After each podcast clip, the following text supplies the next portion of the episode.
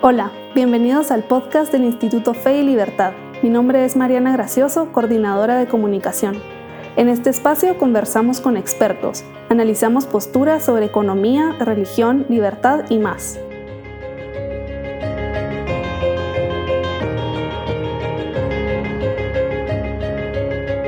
La modificación genética del humano a través de la tecnología para mejorar la calidad de vida, erradicar enfermedades, pobreza y desarrollar la capacidad física, psicológica e intelectual del hombre es lo que comúnmente se conoce como transhumanismo, una idea que parece haber nacido de una obra de ciencia ficción. Para profundizar sobre el tema, hoy nos acompaña Carmen Camey. Carmen es la directora de desarrollo en la Universidad del Istmo de Guatemala. Es periodista y filósofa por la Universidad de Navarra y tiene una maestría en estudios avanzados en filosofía por la Universidad Complutense de Madrid. Es profesora de Historia del Pensamiento, Antropología y Ética de la Comunicación. Es columnista en el diario República y colaboradora regular de la revista Hace Prensa. Estudia y escribe sobre filosofía de la historia, filosofía política y pensamiento judío. Además, es miembro del Instituto Fe y Libertad. Bienvenida, Carmen, y muchísimas gracias por aceptar nuestra invitación. Gracias a ustedes por invitarme, como siempre. Un gusto. Bueno, para empezar, quería que nos explicaras qué es el transhumanismo, cómo lo definirías tú. Pues la verdad es que es una pregunta compleja. Yo creo que tampoco hay una definición establecida, pero el transhumanismo o la Humanidad Plus, como también se le conoce, es básicamente una aspiración de mejora de la condición humana, ¿verdad? Entonces es la búsqueda de maneras de mejorar al hombre como especie, ¿verdad? De superar las limitaciones de la especie humana. Esa es, digamos, la definición de transhumanismo, y para mí el punto clave está en la palabra mejora, ¿verdad? En la palabra mejora o perfeccionamiento versus el uso de estas mismas tecnologías para otros fines que pueden ser la cura, ¿verdad? Y el transhumanismo no tiene una finalidad de cura, sino una finalidad de mejora. Ok. ¿Sabes? Lo primero que pienso al leer o escuchar sobre transhumanismo es En un mundo feliz, de Aldous Huxley.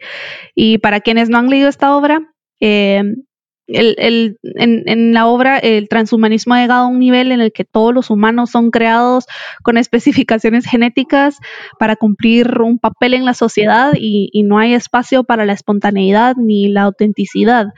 Y bueno, me imagino que la realidad que plantea Huxley es a lo que se teme llegar, pero quizá tú nos puedes explicar cómo es el transhumanismo actualmente, cómo es en realidad. Quizá podrías darnos algunos ejemplos. La verdad es que algunas de las cosas que Huxley menciona en su novela son cosas que ya no son ciencia ficción, sino que hoy en día son totalmente una realidad. La modificación genética antes de nacer, pues se puede hacer. Hay muchas dudas éticas. Y la modificación genética, digamos, de un adulto también se ha hecho. De hecho, hay una empresa que se llama The Odin, que pertenece al biohacker Josiah Zayner, y esta empresa se dedica a vender kits de ingeniería genética al estilo hágalo usted mismo. Entonces, desde su casa uno puede realizarse a sí mismo una edición genómica. Esto, por supuesto, trae muchísimas posibilidades, desde la curación de enfermedades raras que están causadas por defectos genéticos, o mitigar la agresividad de células cancerígenas, o conferir inmunidad genética a algunos virus como el SIDA, pero también abre la puerta a otras aplicaciones que son puramente perfeccionantes, ¿verdad? Como les decía, ¿verdad? Este Josiah Zayner, que editó, es la primera persona conocida en editar sus propios genes, y lo hizo para intentar, él lo hizo para intentar curarse de algunas enfermedades gastrointestinales, pero las aplicaciones no son únicamente curativas, pueden ser pues para elegir el color de ojos de los niños, elegir el sexo del bebé, ¿verdad? La selección de sexo del bebé, este es uno de los usos más extendidos de la selección genética, que se puede hacer por un lado mediante embriones en un proceso de fertilización in vitro, pero también a través de la selección de esperma, ¿verdad? Y todas estas cosas pues resultan en preguntas sobre la calidad ética de estas elecciones, ¿verdad? ¿Podemos elegir como padres el sexo de nuestros hijos y la altura y su inteligencia y el color de sus ojos.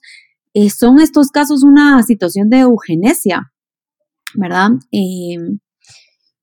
No sé, yo creo que surgen muchas preguntas complicadas. Y otra cosa que me parece importante mencionar es que el transhumanismo no es únicamente no se realiza únicamente a través de la modificación genética, sino a través de cualquier tipo de mejora de la condición humana. Puede ser manipulación genética, puede ser a través de la robótica y tecnologías de la información. Aquí es muy conocido el proyecto Cyborg, que básicamente lo que hace es aplicar la robótica y la tecnología de las tecnologías de la información para fusionarlas con el cuerpo humano, de manera que de alguna forma se hagan como computadoras humanas, ¿verdad? El proyecto Cyborg es un caso muy conocido de un profesor llamado Kevin Warwick de la Universidad de Reading que se implantó un chip en el brazo, de forma que un ordenador una computadora pudiera monitorear sus movimientos y él podía controlar puertas, luces y ordenadores sin mover el dedo. Hoy en día sabemos que esto es más fácil de hacer con Alexa, bueno, pero en su momento era realmente una innovación muy grande, ¿verdad? Sí. Y lo que él quería mostrar es que la tecnología de implante de chips tenía la capacidad de impactar en nuestras vidas de una forma inmensa, ¿verdad? Podríamos llevar cualquier información sobre una persona, cual USB ni nada, sino que podríamos tenerlo todo dentro de nuestro cuerpo. Y la idea era como convertir al hombre en un telépata o en un autómata que mediante las conexiones de electrodos en su sistema nervioso pudiera pues provocar acciones externas, ¿verdad?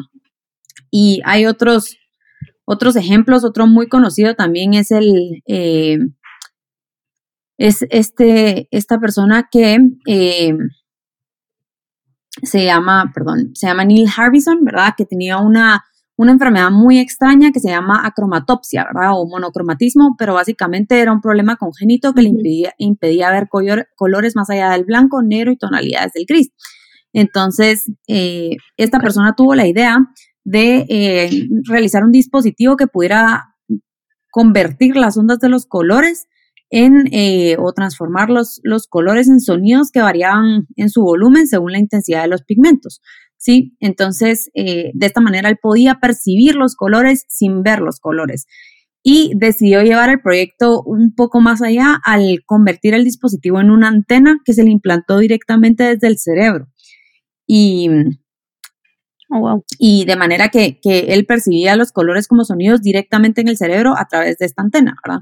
Y de hecho es un ciudadano inglés y a la hora de sacar su pasaporte pidió que le permitieran salir con su antena en la foto del pasaporte y además que se le reconociera oficialmente su condición de cyborg.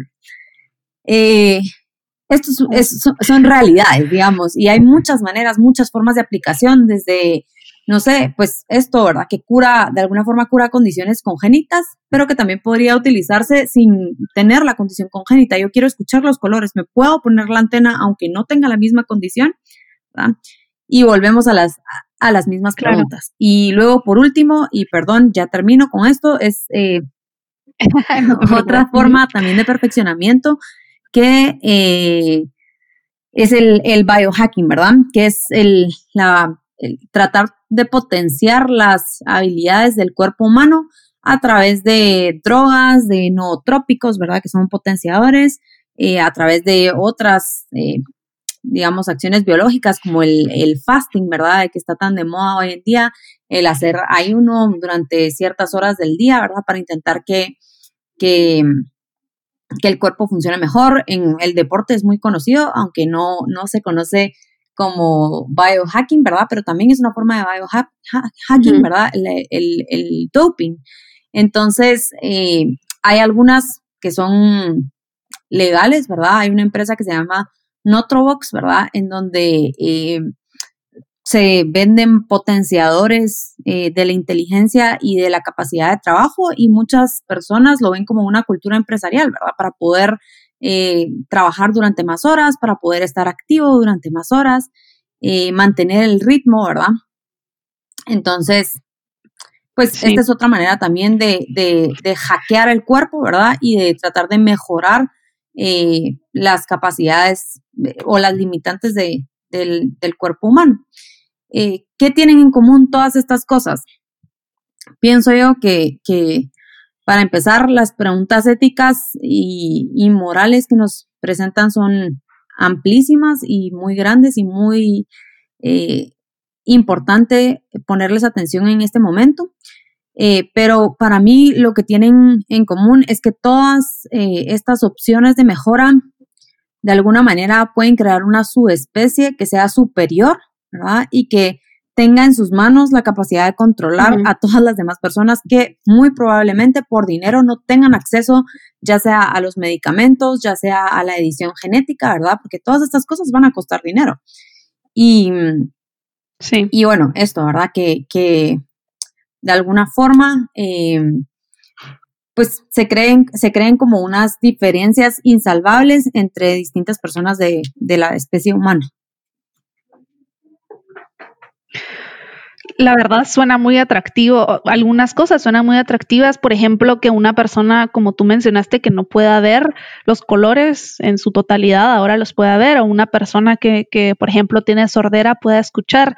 Quizá la pregunta es hasta dónde, ¿verdad? ¿Cuáles son los límites del uso de la tecnología? Y me imagino que despierta muchísimos debates éticos, y creo que uno de los que tú has estudiado es cómo esta mejora del humano podría generar nuevas discapacidades, convirtiendo a quienes no tengan acceso a esta tecnología en discapacitados. O por ejemplo, en el ámbito de Wall Street, creo que mencionaste que es parte de la cultura organizacional tomar estas pastillas. Los que no quieran adoptar ese estilo de vida se convertirían en un discapacitado, un rezagado o en un social. Raro. Sí, totalmente. Es una presión social que añadida, ¿verdad? Que tenemos el tener expectativas de trabajo y de rendimiento que no son reales, ¿verdad? Que no son humanas. Y entonces, pues ocurre eso, ¿verdad? Si yo trabajo en una firma de abogados importante en Nueva York y no quiero tomar potenciadores, ¿verdad? O no quiero tomar Ritalina, o no quiero tomar otras drogas que me permitan tener esas jornadas de trabajo tan largas, entonces me quedo atrás, ¿verdad? Pero la pregunta es, ¿de quién es el problema realmente, verdad? ¿De la persona que está viviendo según sus capacidades normales o de una cultura social y organizacional que nos obliga a vivir más allá de nuestras propias capacidades? Otra pregunta muy interesante, Mariana, es la cuestión de definir realmente qué es una enfermedad, ¿verdad? Porque es muy sencillo verlo y decir, bueno, es que todo lo que sea perfeccionamiento o mejora no es permisible y todo lo que sea cura es permisible. O sea, todos los usos que sean para cura son permisibles y todos los que sean para perfeccionamiento no son permisibles. Esto tampoco, o sea, tampoco hay una línea tan clara, ¿verdad?, que nos defina esto, porque ni siquiera tenemos una definición completamente clara de lo que es enfermedad. Aquí me gustaría contar el ejemplo de una pareja en Inglaterra que en 2008, ¿verdad?, decidieron tener un hijo a través de fertilización in vitro. Paula Garfield y su esposo Tomato Litchi, ambos personas sordas, decidieron pues esto, tener un hijo con la ayuda de las técnicas de fertilización in vitro, y ellos consideran que la sordera es un modo de vida, ¿verdad? No lo consideran una discapacidad, no lo consideran un defecto, y quisieran educar a sus hijos en este estilo de vida, por lo que a través de la fertilización in vitro intentan asegurarse que su segundo hijo también sea sordo. ¿Qué pasa aquí, verdad? Aquí hay una diferencia entre lo que se considera enfermedad o no. Las leyes del Reino Unido obligan a que todos los embriones que están pues en el proceso de selección para la fertilización in vitro, que porten el gen de la sordera sean desechados. Esto abre un debate nacional. Si unos padres quieren tener un hijo sordo o ciego, deberíamos dejarles. Ellos consideran que es un estilo de vida, pero ¿qué pasa con el niño? ¿Qué pasa con el niño y con su libertad? ¿Podemos obligar a un niño a vivir una vida como sordo o como ciego? O por el contrario, podemos obligarle a no vivirla, ¿verdad? A vivir en un estilo de vida diferente al de sus padres, en un modo de vida distinto al de sus padres. Podemos obligarlo a nacer considerando a sus padres como personas enfermas cuando ellos no se consideran a sí mismos enfermos. Esto, como ves, es muy complicado, ¿verdad? Y lo mismo ocurre con la cuestión de del perfeccionamiento, porque podemos decir, no, definitivamente la edición genética, pues para elegir el sexo o el color de los ojos de los hijos no es permisible. Sin embargo, ¿qué pasa con otras técnicas de perfeccionamiento que ya usamos, verdad? No sé, me quiero hacer una cirugía estética, por decir algo. Esto también es perfeccionamiento y es totalmente permisible y nadie ve nada inmoral.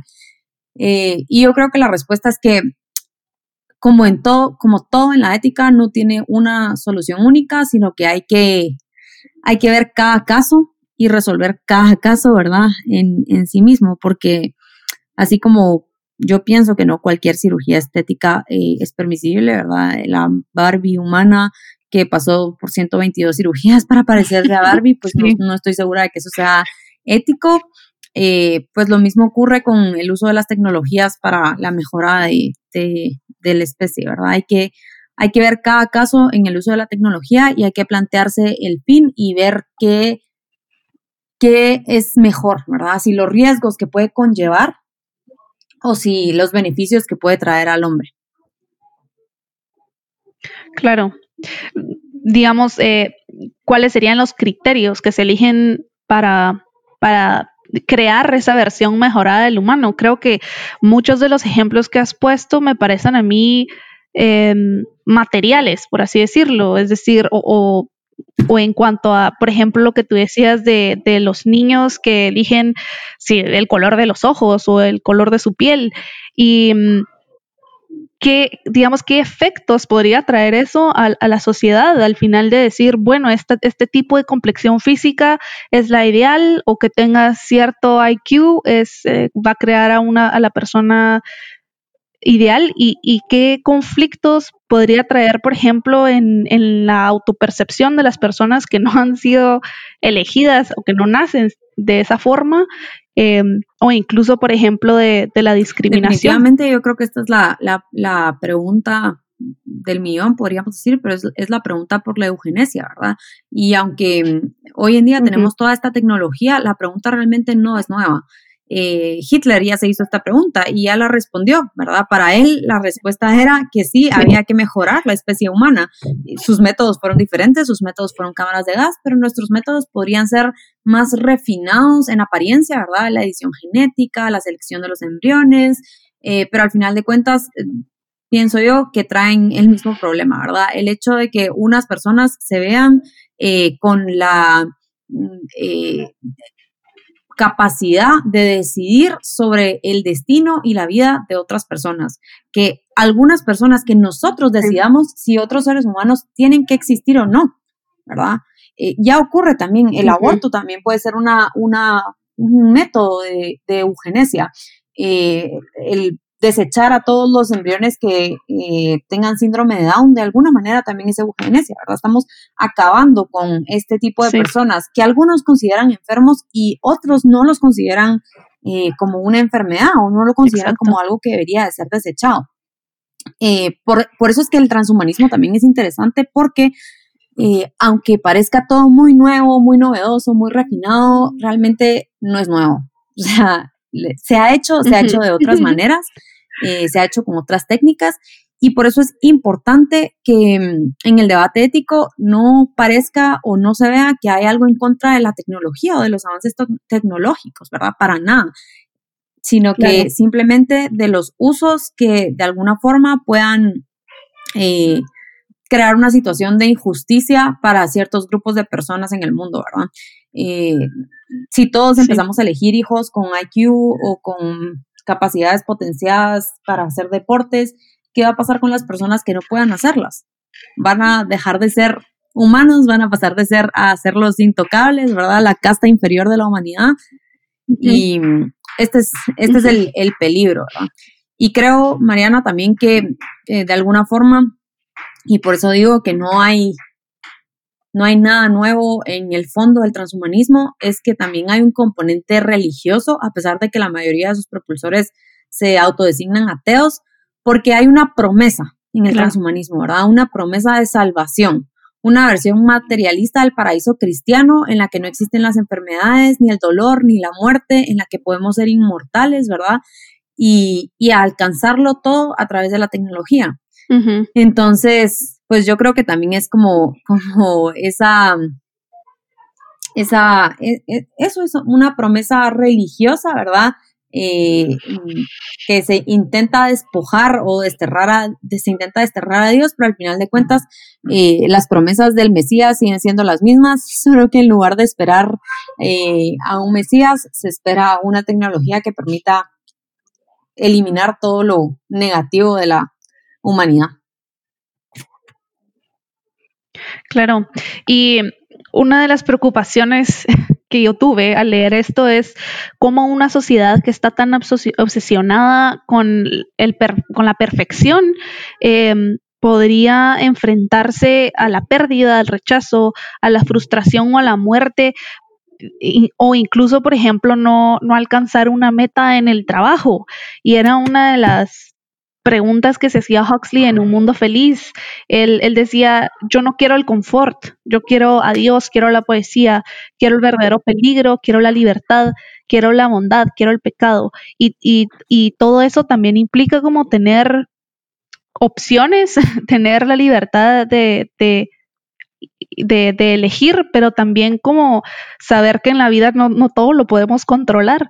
Entonces, ¿qué efectos crees que tiene tal vez no propiamente el uso de esto, sino la simple idea de querer ser perfectos en todo? Mira, yo creo que hay una cosa muy importante que es cómo entendemos la libertad.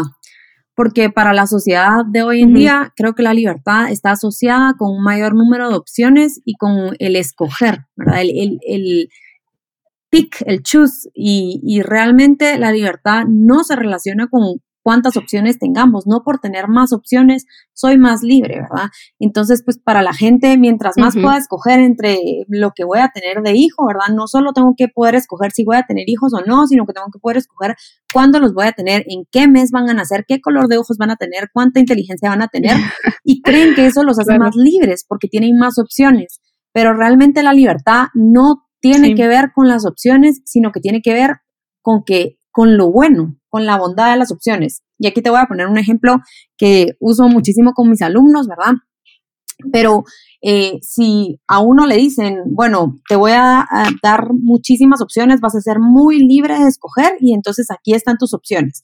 Te voy a matar, pero te puedo matar ahogándote en el río, quemándote, disparándote o cortándote la cabeza. Sos súper libre porque tenés 4 opciones. Entonces, uno diría, no me siento libre porque ninguna de esas opciones es la que yo quiero, ¿verdad? En cambio, ¿qué pasa si de repente uno llega a una heladería y uno se muere por un helado de cereza y le dicen, mire, no tenemos ningún sabor de helado, el único que tenemos es cereza? Y uno dice, ay, no soy libre porque no puedo escoger entre más opciones. Sí soy libre porque tienen la opción que yo quiero, ¿sí? Entonces, aunque estos son ejemplos muy tontos, lo que demuestran es que la libertad no está relacionada con el número de opciones que tengamos, sino con la bondad de esas opciones. Y es por eso que aunque no hayamos escogido a nuestra mamá, la amamos con todo nuestro corazón y la queremos libremente, la queremos con libertad. Y lo mismo ocurre con los hijos. Aunque no los podamos escoger, el no escogerlos no hace que los querramos con menos libertad, ¿sí? Entonces, creo que eso es una cosa muy importante que nuestra sociedad entienda, que la libertad no se basa en el número de opciones que tengo para elegir, ¿verdad? Y esto también es un poco fruto de la sociedad mercantilista que nos ofrece muchísimas opciones, ¿verdad? Tengo 28,000 opciones de marcas de detergente para la ropa y me creo que eso es la libertad, pero no soy capaz de escoger qué hacer con mi vida, de entregar mi vida, que es realmente las decisiones que importan, ¿verdad? Entonces, bueno, eso, que la libertad está unida necesariamente al bien y no a la cantidad de opciones. Y si esto se entendiera, estoy segura que tendríamos mucha más pues muchos menos debates éticos por los que estar discutiendo. Claro. Y esto se relaciona un poco a mi próxima pregunta. Yo te iba a preguntar, ¿dónde quedan las virtudes y los vicios en el plan humanista? Es decir, buscan mucho de la perfección del cuerpo, de la mente, pero ¿dónde queda, por ejemplo, la posibilidad de mejorar como persona, de enfrentarse a defectos o vicios e intentar superarlos? O si eso no se considera dentro de la persona. Yo creo que no parecen los defectos importantes de solucionar, ¿verdad? O sea, o no se dan cuenta que estas cosas son las importantes de solucionar. Parece que lo importante es resolver la inmortalidad, ¿verdad? Pero no se piensa en tantos uh-huh. otros vicios o defectos que también hay que solucionar, ¿verdad? Y además es que es una utopía que tampoco se va a alcanzar del todo, ¿verdad? Dice el doctor Jouve que aspirar a que mediante la combinación de esta tecnología se logren superar las capacidades humanas actuales y que surjan seres humanos más longevos, resistentes a todo tipo de enfermedades y más inteligentes, es una utopía irrealizable, porque se quiera o no, los humanos somos seres con fecha de caducidad, y es una caducidad que es importante entender que no es solo fruto del desgaste celular, ¿verdad?, o de las mutaciones o de la modificación de la expresión genética, sino que es un ajuste fino e interactivo de miles de elementos que han seguido un proceso dinámico de selección natural a lo largo de 3.8 millones de años, ¿sí? Entonces, aunque se logren algunas mejoras, ¿verdad?, aunque, pues eso, logremos escoger el color de los ojos, no vamos a lograr eliminar todos los defectos de la humanidad, ¿verdad? Y luego también porque, como tú decías, muchos de estos defectos son espirituales y obviamente el transhumanismo tiene una visión muy, muy, muy materialista, ¿verdad? Y hay una mercantilización del cuerpo humano también vista, ¿verdad? Porque no se considera una parte espiritual, sino que solo el cuerpo como algo que se puede mejorar, como una máquina a la que le puedo meter mejoras, ¿verdad? Y meter chips, y entonces, igual que una computadora, la puedo potenciar. Y por ello, aunque los avances de la robótica, de la informática puedan solucionar algunos de los problemas de nuestra sociedad, no son sustitutos de nuestra humanidad esencial, ¿verdad? Y creerlo así, en realidad, lo que supone es una deshumanización, y que lo único que logramos, como claro. tú decías, es que se capacite a algunos cuantos en detrimento del resto, ¿verdad? Y que derive en una especie de castas que nos separen a unos de otros.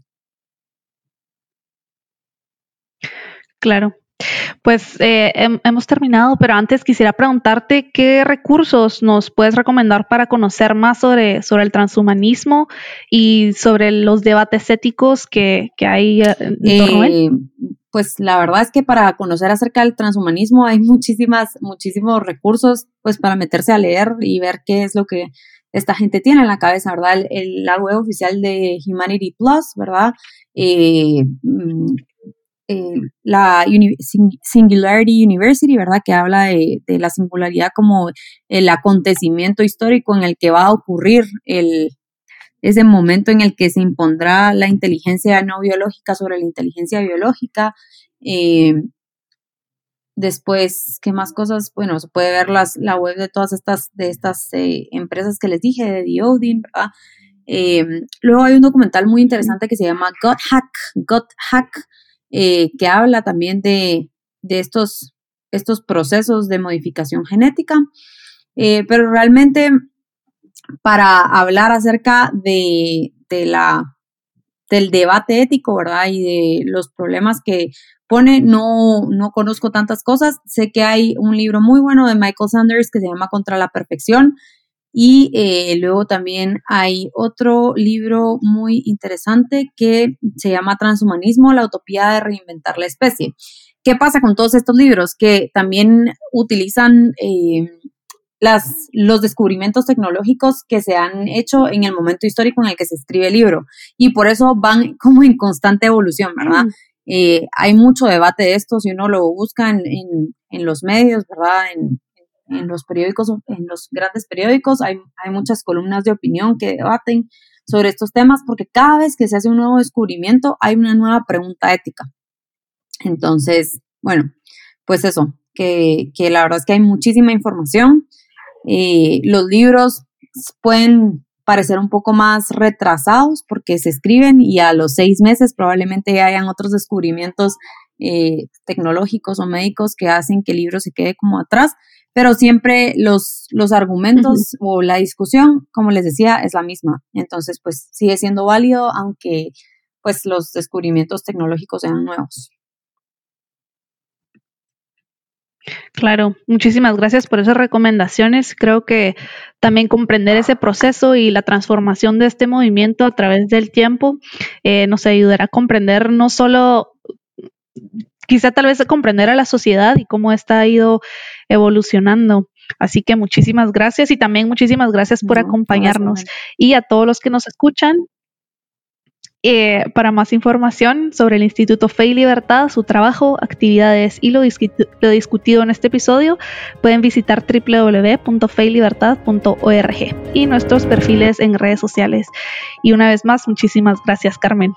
No, muchas gracias a ustedes, Mariana, y espero estar de nuevo aquí pronto. Muchísimas gracias.